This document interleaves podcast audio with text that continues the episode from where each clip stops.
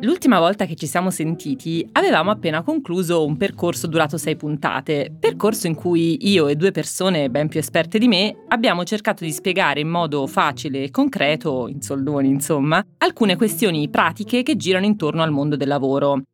Insieme al commercialista Massimiliano Allievi e alla consulente del lavoro Valentina Filippini abbiamo dunque spiegato cos'è la RAL, cosa sono imposte e contributi, come si fa la dichiarazione dei redditi, quanti sono i contratti di lavoro, quali sono i diversi modi di lavorare da dipendente con la partita IVA, quali sono i sussidi che si possono chiedere se si perde il lavoro e via così, molte altre cose. Abbiamo parlato quindi di tantissime cose molto pratiche e concrete, che però per questioni di sintesi abbiamo trattato in termini piuttosto generali, anche per fare in modo di essere utili a più persone possibili. Ovviamente non avevamo la pretesa di essere esaustivi, altrimenti basterebbe ascoltare in soldoni e al mondo non esisterebbero i mestieri di consulenti e commercialisti. Vi abbiamo chiesto quali questioni vi avevano incuriosito di più e avreste voluto approfondire e quindi rispondiamo ad alcune domande che ci avete fatto in tantissimi in questa puntata extra di Insoldoni, dove ci sono sempre io, Maria Sore Lisciandro, ancora insieme a Massimiliano Allievi e Valentina Filippini, che ormai conoscete benissimo. Abbiamo molto di cui parlare, quindi bando alle ciance e cominciamo.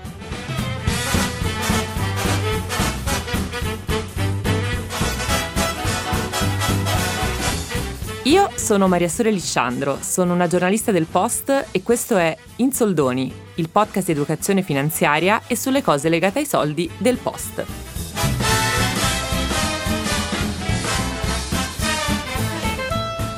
Eccoci qui, benvenuta Valentina Filippini. Ciao Maria Sole, grazie per l'invito. E benvenuto anche a Massimiliano Allievi. Eccomi, buongiorno Maria Sole, buongiorno Valentina e buongiorno a tutti gli ascoltatori. Ecco, vi rassicuro perché sono entrambi in assetto da quiz con cuffie alle orecchie prontissimi a rispondere alle vostre domande. Allora, come vi dicevo, smaltiti i convenevoli, passiamo rapidamente al motivo per cui siamo qui appunto, ossia rispondere alle tantissime domande che ci sono state fatte dai nostri ascoltatori e dalle nostre ascoltatrici su questioni che abbiamo avuto modo di trattare solo marginalmente o appunto per niente. Partiamo dunque subito a bombissima con un grande tema. Una persona ci chiede: Io vorrei chiarirmi un po' le idee sull'evasione fiscale in Italia. Fattibile? Beh, allora, che siamo noi per dire che non è fattibile, siamo qui apposta. Allora, a questa direi che rispondo un attimo io con qualche numero e poi chiedo qualcosa di più concreto a Massimiliano Allievi. Allora, partiamo un po' dall'inizio. L'evasione fiscale contributiva in Italia vale circa 83 miliardi di euro, secondo gli ultimi dati che si riferiscono al 2021. Questo numero comprende sia l'evasione delle imposte come IRPEF, IVA, IRES e IRAP, le accise e l'IMU, che sono le somme che noi contribuenti paghiamo per finanziare i servizi generali, che quella dei contributi, ossia quelle somme che invece servono a finanziare le pensioni e le prestazioni assistenziali come la malattia e il congedo parentale. Allora, l'evasione delle imposte, quindi IRPEF, IVA, IRES, vale 73 miliardi di euro, di cui 30 miliardi solo di IRPEF dovuta dagli autonomi e non pagata, 4 miliardi di IRPEF dovute invece dai dipendenti e non pagata dai datori di lavoro, 18 miliardi di IVA non pagata, 8 miliardi e mezzo di IRES non pagata, 5 miliardi di IMU e TASI non pagate, quasi 5 miliardi di IRAP non pagate. E poi ci sono altre cose minori come 248 milioni di euro di canone RAI evaso e via così. C'è poi l'evasione dei contributi che vale 10 miliardi. Ecco, come avrete capito da questa breve ma mica tanto carrellata, sono due le imposte più evase di tutte e sono l'IRPEF degli autonomi e l'IVA, che anche questa è in buona parte dovuta proprio dagli autonomi e dai commercianti. Ora, non siamo qui a fare una caccia alle streghe, però è evidente che buona parte dell'evasione fiscale derivi proprio dal mancato adempimento degli autonomi, che per esempio non pagano circa il 67,2% dell'IRPEF che dovrebbero pagare. Quindi, Massimiliano Allievi, ti chiedo, come mai per diciamo, questa categoria sembra essere più facile evadere?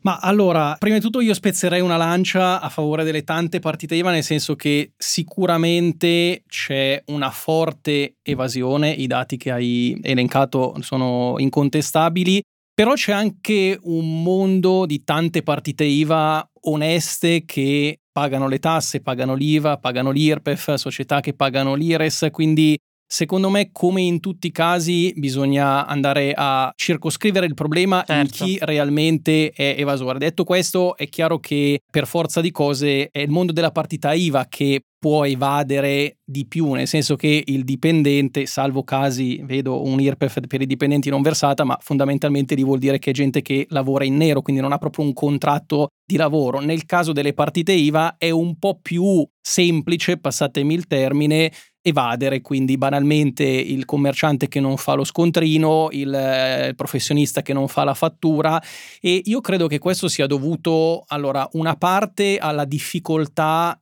nei controlli. È emersa la statistica di qualche settimana fa che solo il 5% delle partite IVA viene controllato ogni anno, quindi c'è un 95% di partite IVA che poi l'Agenzia delle Entrate per forza di cose, perché ci vogliono tante risorse, tante persone, non riesce a, ad andare a effettuare controlli capillari su tutte le partite IVA. E poi io credo che ci sia sicuramente un, un, problema storico italiano, quindi sono anni che si parla di evasione ed è, c'è anche da dire che non è solo un problema italiano, quindi un po' tutto il mondo è paese in questo, quindi anche negli altri paesi c'è parecchia evasione. Io credo che sia dovuto anche al fatto forse che non c'è una consapevolezza, perché si evade secondo me in due, nel senso che c'è il professionista che non sta pagando le tasse, però dall'altra parte c'è anche la persona che magari non chiede lo scontrino, che non si fa fare la fattura perché magari risparmia l'IVA, perché magari gli fa uno sconto. Quindi secondo me c'è in questo caso una corresponsabilità, non è solo colpa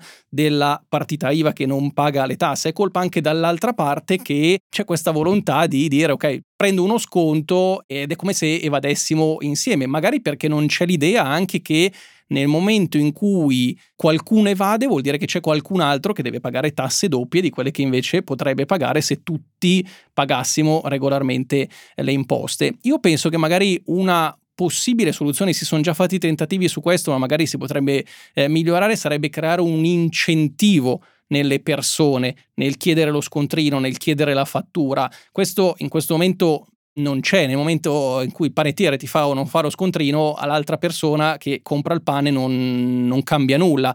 Se invece creassimo magari un sistema in cui la persona è incentivata a chiedere lo scontrino, come avviene in determinati ambiti, come ad esempio avviene nei vari bonus eh, case, in cui uno dice ok, io la fattura per la ristrutturazione di casa me la faccio fare perché ho poi un bonus fiscale, quindi c'è un incentivo forte, così con eh, le spese avviene le spese mediche, le spese eh, della farmacia eh, e, e tante altre spese in cui il contribuente ha un incentivo. Ecco, secondo me, magari se si riuscisse a, a creare qualche incentivo che non costi tanto allo Stato, ma che allo stesso tempo riesca a combattere l'evasione si potrebbe chiudere il cerchio in maniera positiva. Ecco, però sicuramente è un problema non indifferente e di non facile soluzione. No, certo, anche perché appunto alla questione che dicevi tu, ossia quella che si chiama mh, in gergo l'evasione con consenso, no? Quindi c'è il professionista che non fa la fattura e dall'altra parte il cliente che si avvantaggia perché riceve lo sconto, si aggiunge anche un altro pezzettino che molti spesso lamentano, che diciamo le tasse in Italia sono molto alte, che non, non, ce la fanno a pagarle, oppure che è molto difficile capire bene quali sono gli adempimenti. Quindi sicuramente rendere le cose anche più facili, oltre alle soluzioni che hai detto tu, è sicuramente una via che la politica può intraprendere. Tra l'altro dico anche brevemente che negli ultimi anni l'evasione fiscale si è anche molto ridotta grazie a strumenti nuovi che sono stati introdotti, tipo lo split payment per chi lavora con la pubblica amministrazione, la Ma, fattura elettronica, esatto. anche tutti i metodi che comunque hanno aiutato ad abbassare l'evasione. Quindi secondo me si sta lavorando in qualche modo per combattere l'evasione. Certo, è una guerra, è una guerra tosta, nel senso che ci sono soprattutto determinate categorie di autonomi che fanno dell'evasione comunque una parte rilevante della loro attività. Ecco, quindi lì bisogna andare veramente in maniera dura e forte per, per combattere questo. Ecco. Ecco, allora andiamo avanti e passiamo da questa questione molto generale con cui siamo partiti belli carichi a una invece molto più, più specifica e più micro. Ci chiedono se mi offrono di estendere il contratto a tempo determinato e io non accetto, ho diritto alla NASPI? E questa è una domanda per Valentina Filippini. A te l'onore. Risponderei con un ni. Perché va fatta una valutazione iniziale. Dobbiamo verificare se il lavoratore ha firmato o meno un accordo di proroga col proprio datore di lavoro, consentendo quindi la prosecuzione del contratto a tempo determinato. Contratto che, come sappiamo, è un contratto di durata, quindi ha una durata prestabilita al termine del quale le parti possono recedere liberamente.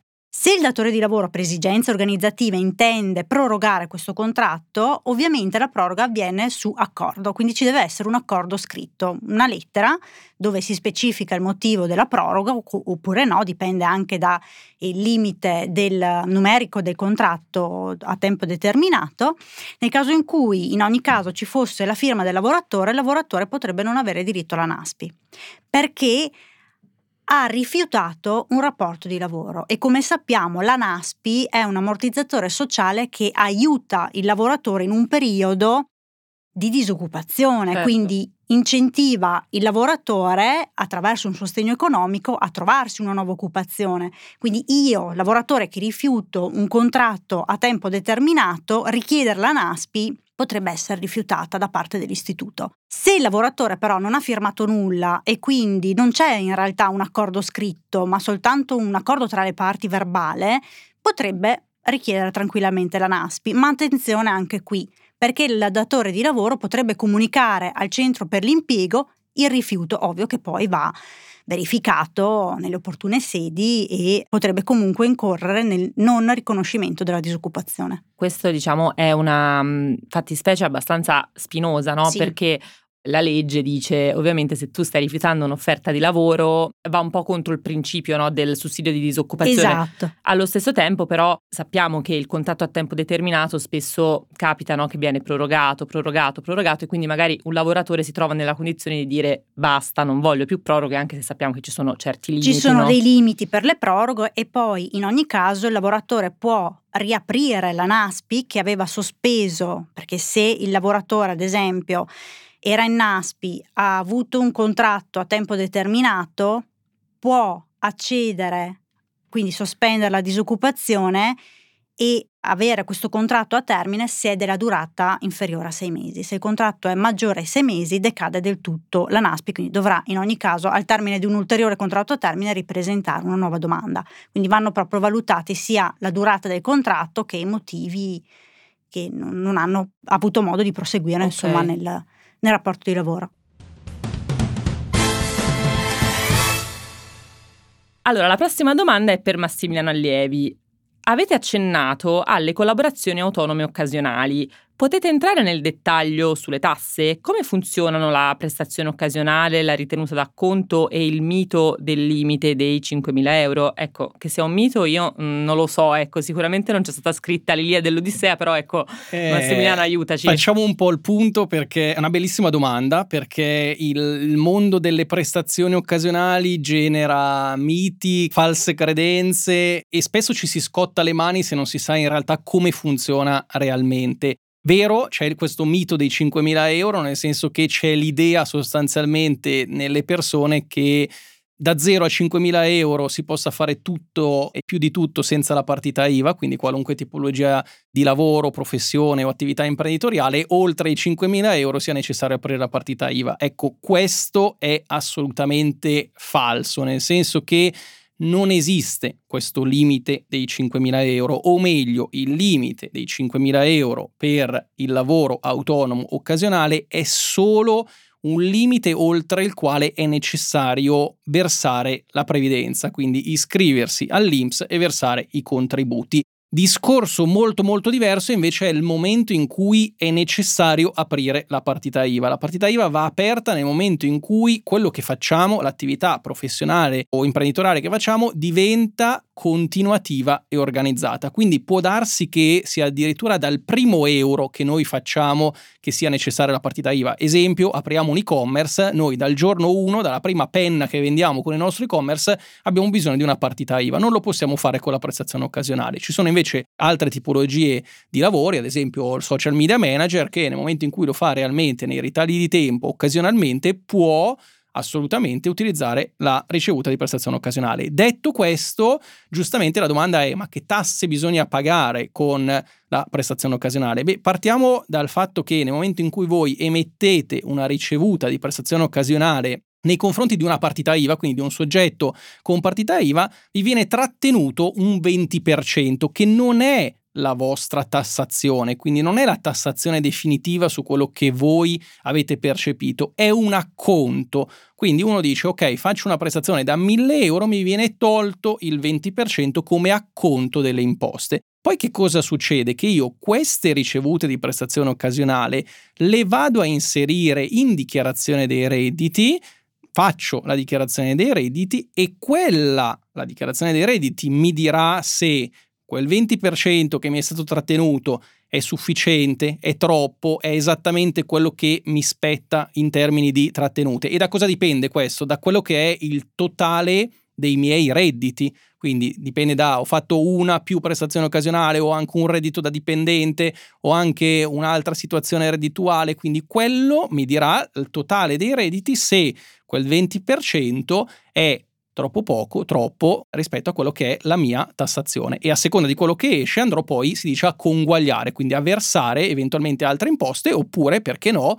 andrò a recuperare quelle che sono le imposte, le tasse in eccesso che mi sono state trattenute. Quindi mi raccomando, il discorso tasse è importantissimo perché vi faccio un esempio, se voi non avete altri redditi, fate solo una prestazione occasionale da 1000 euro, vi viene trattenuto quel 20%, ma se avete una situazione in cui non avete nient'altro, paradossalmente quel 20% vi viene restituito poi in fase di elaborazione della dichiarazione dei redditi. Quindi non è sempre negativo fare la dichiarazione dei redditi, a parte che è obbligatorio, ecco, però diciamolo. può essere positivo o negativo a seconda di quella che è la vostra situazione. E la tassazione a cui andate incontro per chiudere la risposta è la tassazione IRPEF, quindi l'imposta sul reddito delle persone fisiche, che va a scaglioni dal 23 al 43%, ma ha una prima soglia, le prime migliaia di euro in cui in via di deduzioni e detrazioni sostanzialmente si ha eh, la, la no tax area e questo è il motivo per cui se uno fa solo 1000 euro di prestazione occasionale ha diritto a vedersi tornare indietro quella che è la tassazione in acconto che gli è stata trattenuta. Ok, premesso che tu sei sempre chiarissimo quando spieghi le cose, cioè mi sembra comunque un sistema abbastanza complesso, no? Per essere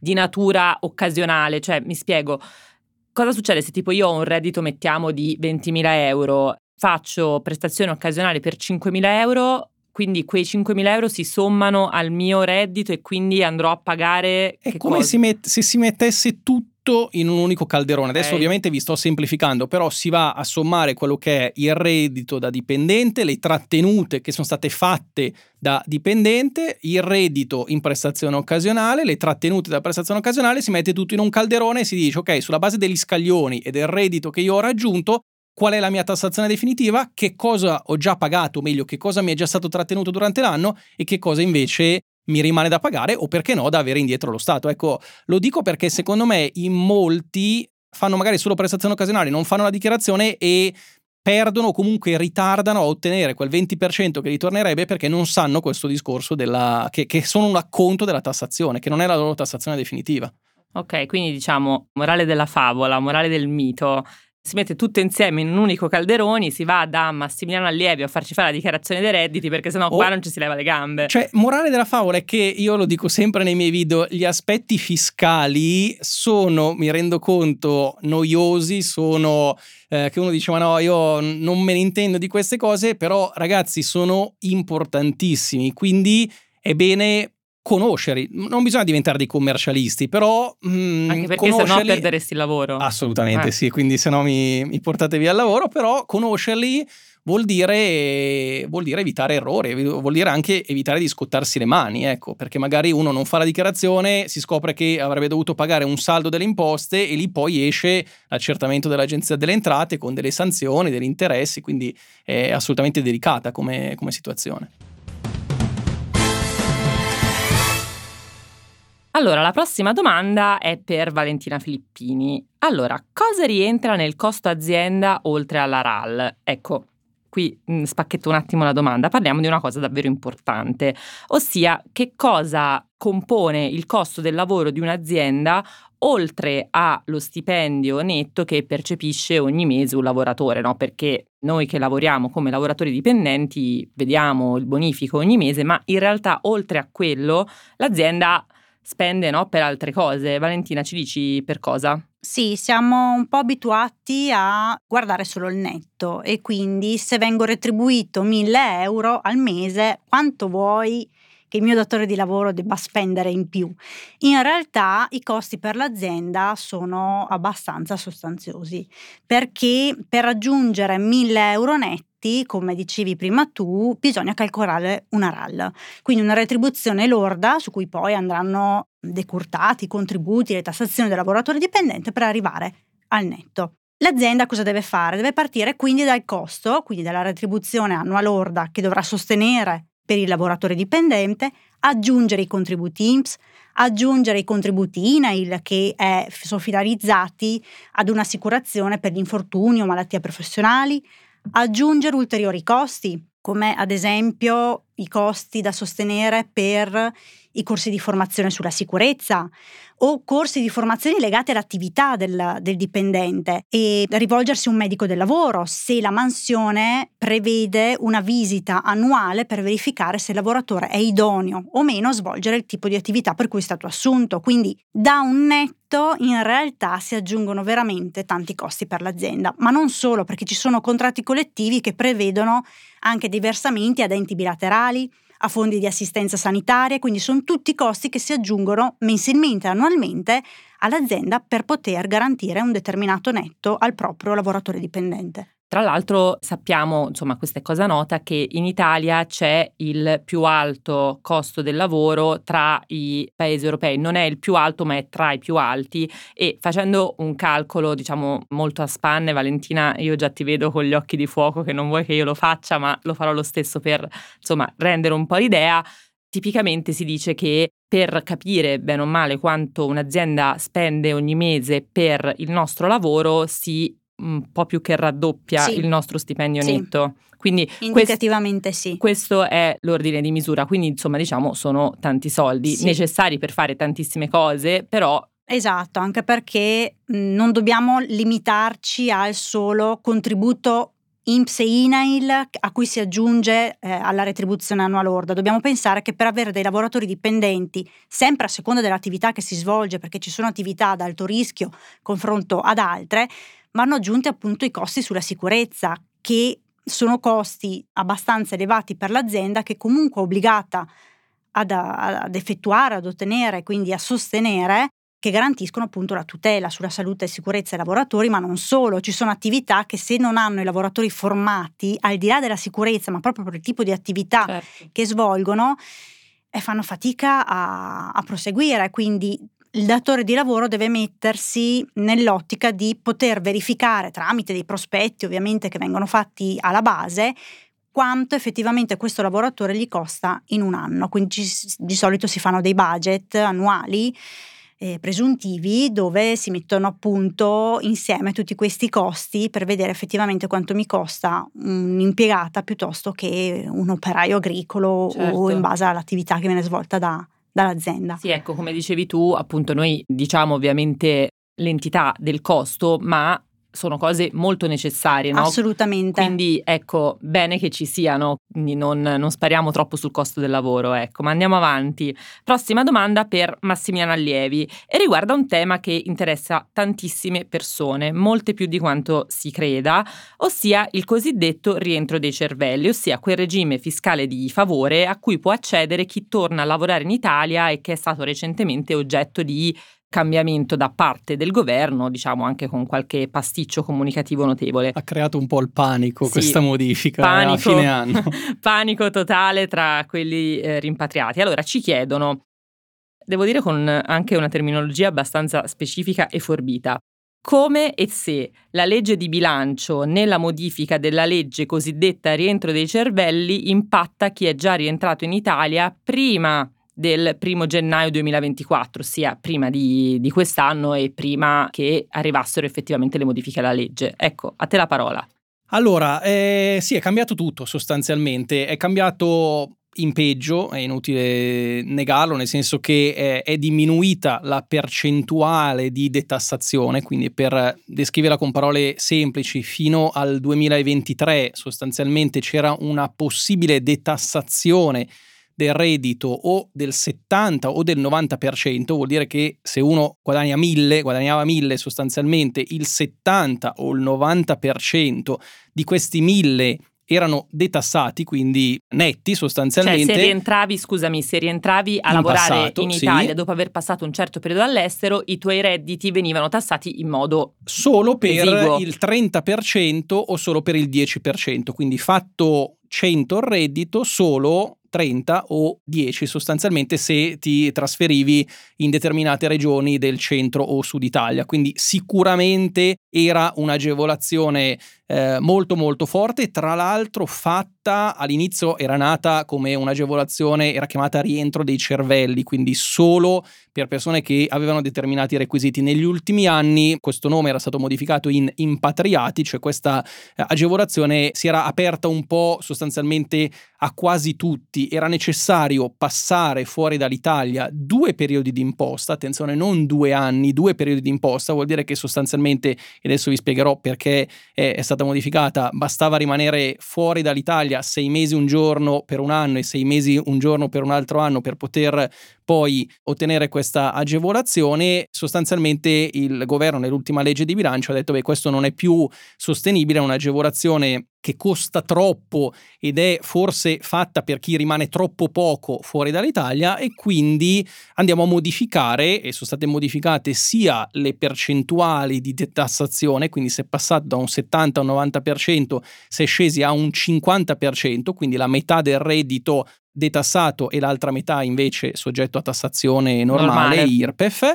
ed è stato introdotto un requisito innanzitutto di permanenza all'estero un po' più forte, quindi tre periodi di imposta anziché due periodi di imposta, quindi bisogna stare all'estero un po' di più per poter ottenere questa eh, agevolazione. E poi è stato prescritto il fatto che ci si debba impegnare a rimanere in Italia per cinque anni, questa attenzione è un'altra cosa forte e importante da sapere nel momento in cui si vuole rientrare con questa agevolazione, bisogna impegnarsi poi a rimanere in Italia per cinque anni e sono stati anche introdotti dei requisiti di elevata specializzazione e formazione sostanzialmente, quindi non è più per tutti, ma bisogna rispettare determinati requisiti. Ora, che cosa è successo? Questa modifica, perché dico che comunque sì, è peggiorativa, ma si è caduti in piedi, nel senso che comunque vedersi il proprio reddito detassato al 50% non, non è, male, male certo, eh. era meglio al 70-90, però diciamo che comunque rispetto alla persona classica che in Italia paga le imposte sul 100% del reddito... A noi poveri ma, sfigati, no? Esatto,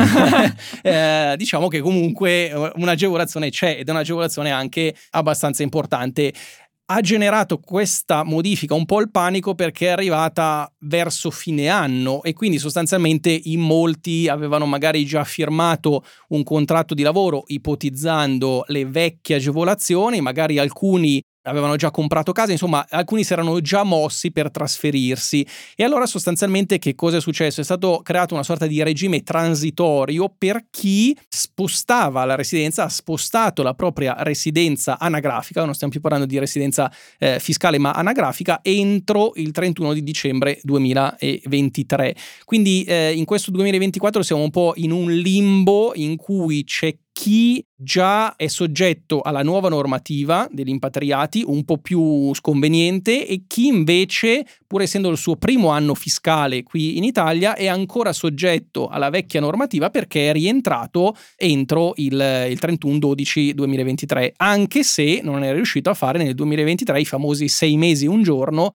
in Italia che permettono di essere considerati residenti fiscali in, in, Italia. Quindi per questi è il primo anno fiscale in Italia, ma riescono comunque, essendosi trasferiti l'anno scorso, quindi entro fine anno, c'è stata l'anno scorso un po' la corsa allo spostamento della residenza entro fine anno, riescono comunque a rientrare in questa vecchia normativa che è sicuramente più vantaggiosa, quindi si passa da un 50 a un 70-90% e oltretutto non ha i requisiti di elevata specializzazione e formazione che invece richiede la nuova normativa. Ecco, ecco perché la razio dietro a questa legge è che si voleva incentivare il ritorno in Italia di professionalità eh, insomma elevate che magari non si trovano grandi menti che si formano qui all'università italiana e poi vanno a lavorare all'estero, che so, ingegneri, medici e chi più ne ha più ne metta. E quindi si era detto se tornate in Italia vi diamo queste grosse agevolazioni fiscali. In realtà queste agevolazioni fiscali non solo hanno avuto effetti non così tanto misurabili per quanto riguarda il rientro di professionalità elevate, ma si sono rivelate molto costose per lo Stato, molto generose e quindi si è un po' ristretta la maglia.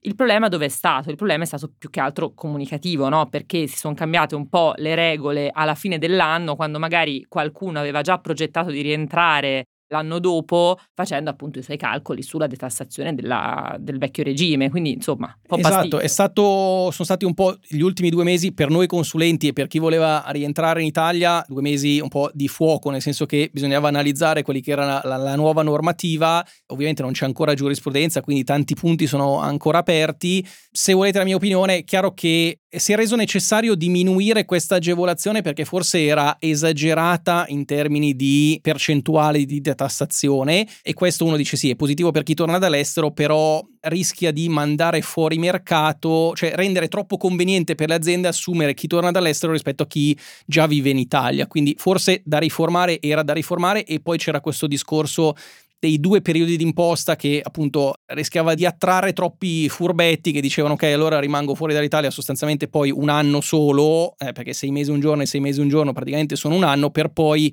avere fino a dieci anni di detassazione. È chiaro che purtroppo è avvenuto tutto a, proprio alla fine dell'anno, ottobre, novembre e, e, e dicembre e, quindi questa modifica ha un po' colpito anche chi onestamente magari era fuori dall'Italia da anni, progettava il suo rientro, aveva concordato con il nuovo datore di lavoro italiano una RAL sulla base della detassazione vecchia e si è trovato adesso a dover gestire una detassazione diversa. Ecco. Però comunque si cade in piedi perché secondo me la detassazione è al 50% del proprio reddito con un cap attenzione a 600.000 che comunque però è un buon cap è, è comunque 600.000 com- euro di reddito? Sì assolutamente è comunque però. un buon è una buona agevolazione certo. ecco perché poi si è scritto no beh ma allora vuol dire che finisce il regime degli impatriati no è un po' meno conveniente rispetto al passato però comunque credetemi è un'ottima opportunità da cogliere se avete i requisiti per, per farlo ecco Posso solo immaginare l'inferno che avete vissuto negli ultimi due mesi del 2023, anche perché in realtà le modifiche alla legge di bilancio non sono mai mh, definitive fino a che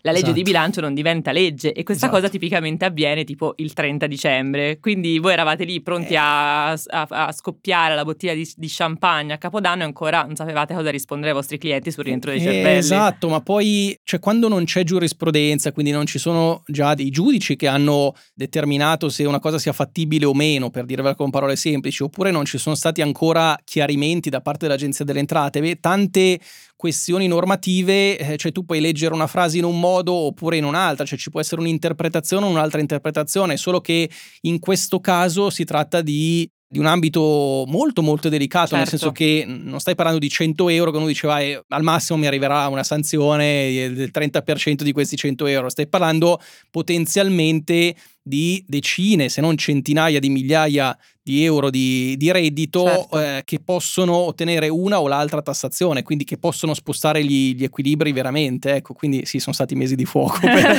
per riassumertela. Non un Natale sereno, ecco. Ma è ecco. sempre così. È sempre noi. così. La legge di bilancio porta sempre sciagure, no scherzo.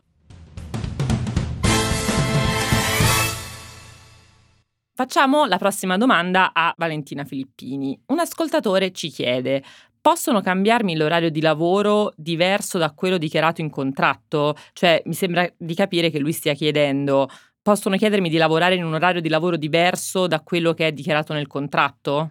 Qui io farei una distinzione, nel senso che nella maggior parte degli accordi, quindi nelle lettere di assunzione, vi è indicato l'orario di lavoro. Classico esempio, dal lunedì al venerdì, dalle alle. Cosa può accadere? Può accadere che durante il eh, corso del rapporto di lavoro il datore di lavoro abbia la necessità di fare una modifica sull'orario prestabilito inizialmente nella lettera di assunzione. Cosa distinguiamo? Innanzitutto, se è un contratto a tempo pieno, quindi le classiche 40 ore settimanali, questa variazione ci può essere, nel senso che il datore di lavoro ha comunque la facoltà di fare una modifica seguendo la propria organizzazione aziendale. Quindi una sorta di comunicazione ai propri dipendenti che, ad esempio, l'ufficio non aprirà più alle 9 ma alle 9 e mezza e quindi si slitta di mezz'ora l'uscita. Bene, altro esempio invece, altro caso completamente differente è per i contratti a part-time perché la normativa prevede una specifica indicazione nella lettera di assunzione dell'orario di lavoro. Quindi il lavoratore deve sapere esattamente quando inizia e quando finisce. Perché? Perché potrebbe essere che il lavoratore abbia un altro impiego, oltre a quello attuale con il datore di lavoro, chiamiamolo azienda alfa oppure abbia delle esigenze particolari, quindi ha chiesto un contratto part-time ed è stato assunto con un contratto part-time perché di più non può garantire la propria prestazione lavorativa. In questo caso, quindi nel caso di contratti part-time, si può modificare l'orario perché non è previsto un divieto assoluto, okay. ma deve esserci un accordo. Ok. Da entrambe le parti, quindi io datore di lavoro che ho un lavoratore part-time e voglio modificargli l'orario di lavoro di entrata ed uscita o anche in diversi giorni confronto a quello stabilito, devo avere il consenso del mio lavoratore. Io lavoratore che voglio modificare i miei orari di part-time mantenendo comunque il monte ore prestabilito, devo avere anche in questo caso un accordo scritto con il datore di lavoro. Ok, chiarissimo. Mi pare che, diciamo, la parola chiave sia accordo no? col datore sì, di lavoro. Sì, sì, eh. sì, sì. Poi nella maggior parte dei casi vi è comunque un confronto verbale, quindi si cerca di venirsi incontro. Ovvio che per esigenze, se pensiamo ad un negozio, il negozio deve aprire una determinata ora, non può decidere di rimanere chiuso perché il lavoratore ha cambiato le proprie esigenze personali. Certo. Quindi quello che consiglio sempre io nel caso in cui ci siano delle modifiche, quindi delle richieste da parte del lavoro, di comunicare proprio al datore di lavoro questa intenzione e dall'altra parte il datore di lavoro che ha necessità di modificare i propri orari per una sua organizzazione aziendale fare delle riunioni, comunicare questa modifica ai propri lavoratori dipendenti è comunque l'ideale, insomma, certo. in modo che non si creino dei dissapori e, o anche delle contravvenzioni, perché a volte si finisce anche con un disappunto che va oltre certo. alla semplice affermazione verbale. Certo, è sempre meglio non litigare e rimanere esatto, in pace. Esatto, ecco. comunque la normativa parla chiaro, quindi mentre c'è un po' più di libertà, ecco, diciamo così, per un contratto a tempo pieno, per il part-time invece ci sono delle regoline da rispettare. Ok, chiarissimo. Allora, torno da Massimiliano Allievi e gli chiedo, se ho una partita IVA in regime forfettario, non posso detrarre spese mediche, spese per la casa, nulla di nulla? Dici un po'. Eh, allora, beh, non si può voler tutto dalla vita, però, no, a parte quello, a parte le battute, però è sicuramente questa una riflessione da fare. Perché? Perché vero, quindi se si eh, ha una partita IVA in regime forfettario non ci si può detrarre né spese mediche né spese di ristrutturazione né interessi sul mutuo, a meno che non si abbiano altri redditi soggetti a IRPEF, quindi ad esempio uno che ha la partita IVA ed è anche dipendente può tranquillamente detrarsi tutte queste cose nella parte da dipendente, però perché dico che è una riflessione da fare? Perché eh, anche qui c'è forse un luogo comune che il regime forfettario è sempre conveniente, quindi uno diceva una tassazione al 5 o 15%, l'IRPEF parte da un 23, sale a un 43%, quindi sicuramente il forfettario è conveniente. Io dico sempre ni, nel senso che il regime forfettario è sicuramente un regime agevolato, è stato creato apposta, è conveniente nel 90% dei casi, però c'è un 10% dei casi in cui magari si paga meno in termini di tassazione con un regime IRPEF e magari questo è uno dei casi, nel senso che Ipotizziamo che uno abbia tantissime spese mediche, che uno abbia fatto la ristrutturazione di casa sua e non sia riuscito a cedere il credito con i vari bonus e quindi abbia la detrazione in capo a lui.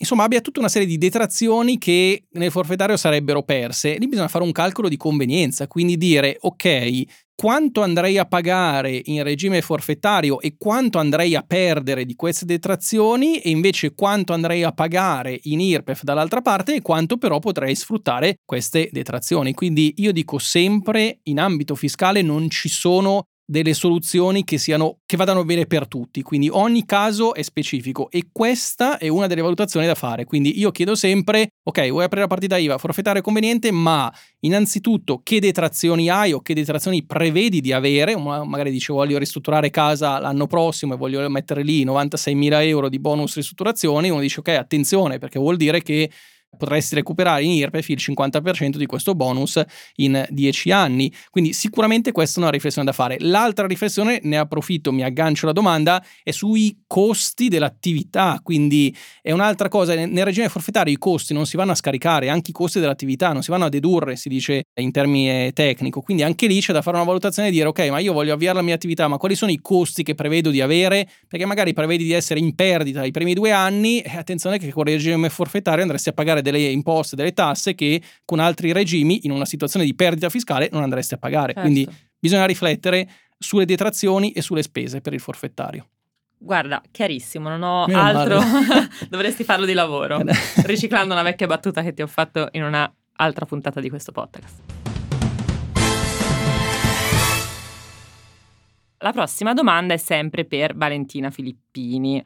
Fino a tre anni del bambino il datore di lavoro è tenuto a concedere il part-time. Ecco, io segnalo anche che tu sei abbastanza esperta e specializzata in tutto ciò che riguarda la conciliazione vita-lavoro, quindi sui tuoi canali insomma parli spesso no, di queste tematiche. Rispondici un po' a questa domanda e poi vediamo se riusciamo ad approfondire un attimo. Sì, la conciliazione ormai è diventato il mio pane quotidiano. Sono, non dico esperta, però è un argomento che sentendo molto mio mi è venuta questa voglia di aiutare le persone a riuscire a conciliare veramente vita e lavoro per non dover fare rinunce. Quindi rinuncio al lavoro perché altrimenti non riesco a conciliare. Anche perché ci sono vari strumenti di legge. Assolutamente, no? ce ne sono tantissimi e con la verifica puntuale della situazione personale, quindi un esempio che aiuti ho in casa, quindi si parte di solito dall'aiuto più vicino e dal tipo di lavoro che si svolge si riescono a trovare degli strumenti utili per poter conciliare vita e lavoro. Fino a tre anni del bambino il datore di lavoro è tenuto a concedermi part time? Questa è una domanda che mi viene fatta spessissimo. C'è molta confusione in, in merito e il tutto viene da un contratto collettivo, perché c'è un contratto collettivo nazionale, che è quello più utilizzato in Italia, che prevede questa possibilità, non l'obbligo, questa okay. possibilità, perché anche lì va fatta la distinzione del tipo di azienda, quindi la mia azienda ha più o meno di 20 dipendenti, eccetera, eccetera. Ma partiamo da un contratto collettivo, quindi questo vuol dire che non tutti i lavoratori hanno diritto ad avere il part-time fino ai tre anni dei bambini, okay, scusami, perché la legge non ti, lo prevede. Ecco, eh, faccio un attimo un passaggio, un passaggio io.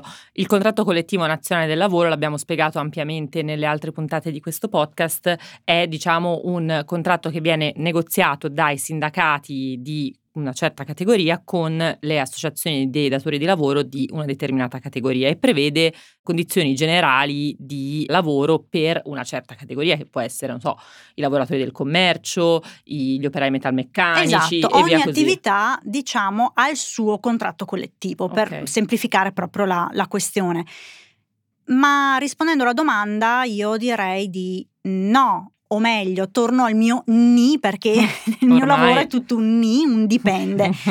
E, anche in quello di Massimiliano. Anche quello di Massimiliano, ecco. esatto. Noi viviamo con, con, il ni, dipende. Beh, ma in economia è tutto un po' un dipende. Esattamente. Riprendendo un po' la domanda di prima, non si ha il diritto di okay. avere questa concessione, quindi da full time a part time fino ai tre anni del bambino, ma va verificato cosa prevede il nostro contratto collettivo, quindi il contratto collettivo che applica la nostra azienda.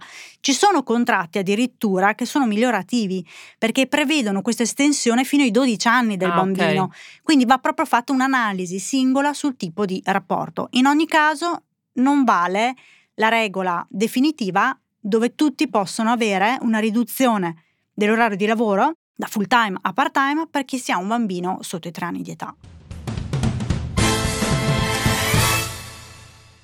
Ok, allora siamo arrivati all'ultima domanda che è abbastanza netta e secca e io mi aspetto non un dipende, va bene? Me lo promettete?